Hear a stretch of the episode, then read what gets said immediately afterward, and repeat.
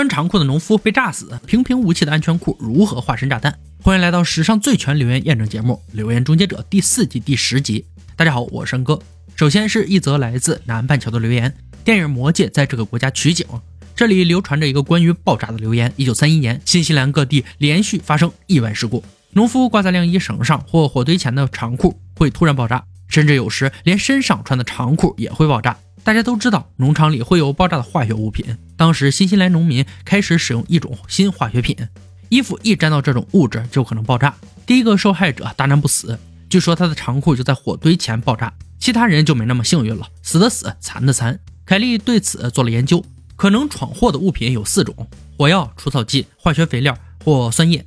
他计划先进行小规模实验，如果所有物品都不会爆炸，那留言就此破解。先处理最重要的事儿——长裤。凯莉买来几条纯棉的工作裤，剪成方形布块。小组成员各自用可用原料制作炸药。格兰使用的是一九三零年代的化学肥料，至于其他的材料就要保密了。在 FBI 探员的监督下，小心执行。很快，爆炸长裤留言的一号可疑物品准备就绪。凯莉则使用黑火药调成粘稠的泥状物，并帮十块布抹上可怕的火药浆。二号可疑物品就准备好了。托瑞拿的是除草剂。经过他的秘密调制后，三号可疑物品出炉。最后一种秘方还是凯利操刀，棉火药。检验南军火箭留言时就用过棉火药。在探员的监督下，凯利开始混合大量危险材料，在将实验室搞得臭气熏天后，棉火药成功出炉。现在就只剩下引爆装置还没做了，先得研究留言来找出各种可能引爆的状况，例如点香烟时火花掉在裤子上，也可能是走路时摩擦起火。流传最广的说法是把裤子晒在火堆旁。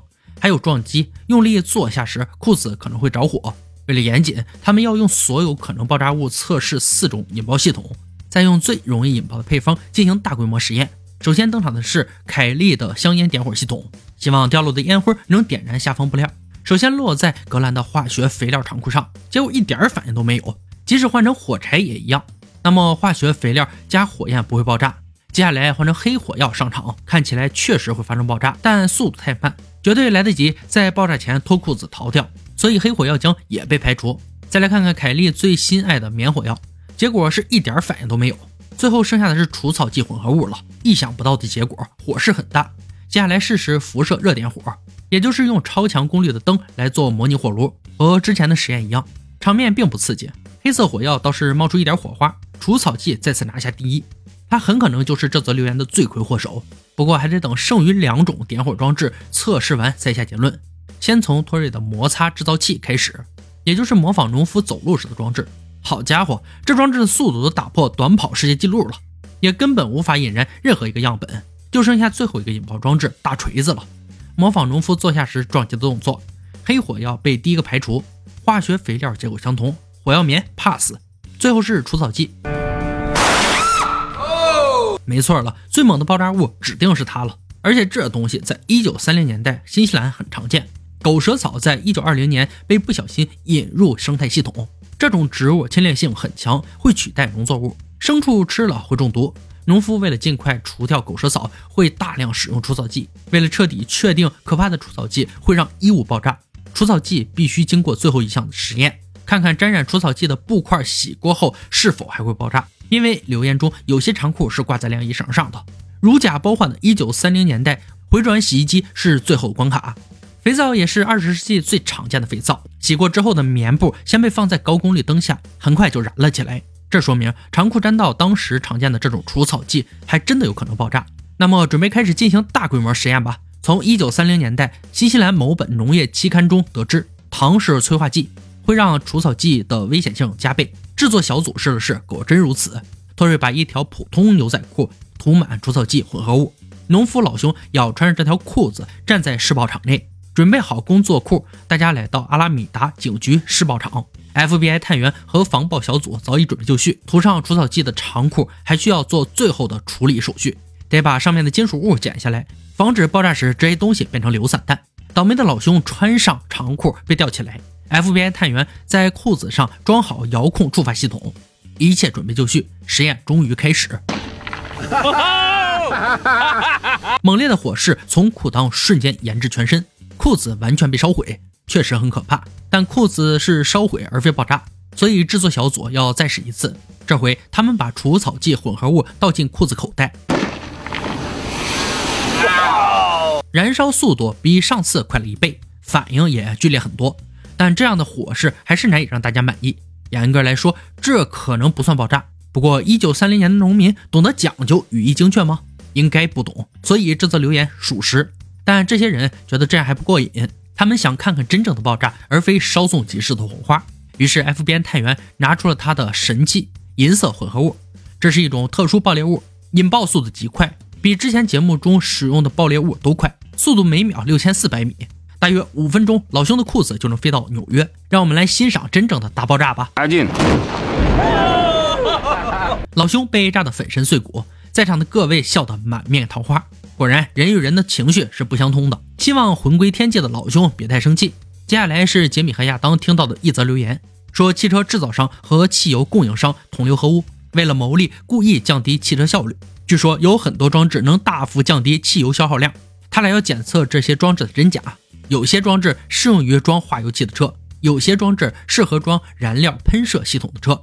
看来这两种车都得各找一辆来，还得控制实验环境参数。杰米提出用动力计，能放在车上原地测试的仪器，然后找四种最优异的省油装置装在两款车上。第一辆车是九十年代中期采用燃料喷射系统的破出租车，第二辆的化油汽车看起来更加复古，是七十年代最畅销的美制八缸引擎化油器汽车。都是能自行增进汽车效率实验的绝佳代表样本。准备好车辆后，终结者开始忙碌。他们在众多管线中找出连接油箱和引擎的油管，从油箱拆下来接到亚克力汽油桶上，这样就能清楚的看到车子消耗量。网上很火的有油管磁铁，还有号称可以让每加仑汽油跑两百四十公里的化油器，以及自制燃料电池的机械图。这种电池可以将水转化成驱动汽车的氢气，据称足以驱动汽车。格兰和亚当去电器行买了原料，按照机械图制造出电解装置，然后前往动力计测试中心。但情况貌似并不怎么乐观，内燃机效率之差人尽皆知。以汽油引擎为例，约有六成燃料都浪费在产生热能上，只有三至四成燃料能用来产生机械能。柴油引擎的情况则各占五成，所以能提高的效率有限，不可能像某些装置所宣称的一加仑汽油能跑数百里，根本就不符合物理原理。说归说，实验该做还得做。哥俩先用没改过装的车进行基准测试，以等量燃料进行比较。先以时速五十六公里进行测试，每加仑能跑二十七公里。他们要先实验神奇的省油磁铁。根据包装盒上的说明，磁铁是依据流体力学原理，借由改变燃油分子的排列，提高燃油效率。说的极其难懂，其实就是忽悠人。安装后，燃油效率丝毫没有改变，不论是时速五十六公里还是八十八公里，情况都一样。再来测试，油内要加入丙酮，汽油和丙酮的比率是五百比一。这个做法的论点是，丙酮能让汽油燃烧更彻底。结果呢，这方面的确改变了油耗量。加了丙酮，每加仑可跑二十六公里；没加丙酮，能跑二十七公里，更他妈费油了。下一项测试神奇的化油器，这项最新装置据称可以让每加仑汽油跑到二百四十公里。结果还没达到基准值，汽油就用完了，比不用它要少跑十二公里，坑爹呢吗？这是。三项实验都无法提升化油汽车的燃油效率，因此他们改为测试较新型的燃料喷射引擎汽车。首先，磁铁不管用，丙酮混合物也无法增加里程数。目前没有任何省油装置能提升燃油效率，有些甚至还降低燃油效率。那么这个留言是否被破解了呢？他们把两种车对调，以进行最后实验。亚当手中拿着氢燃料电池，这种东西如果管用，本期节目将成为电视史上的传奇。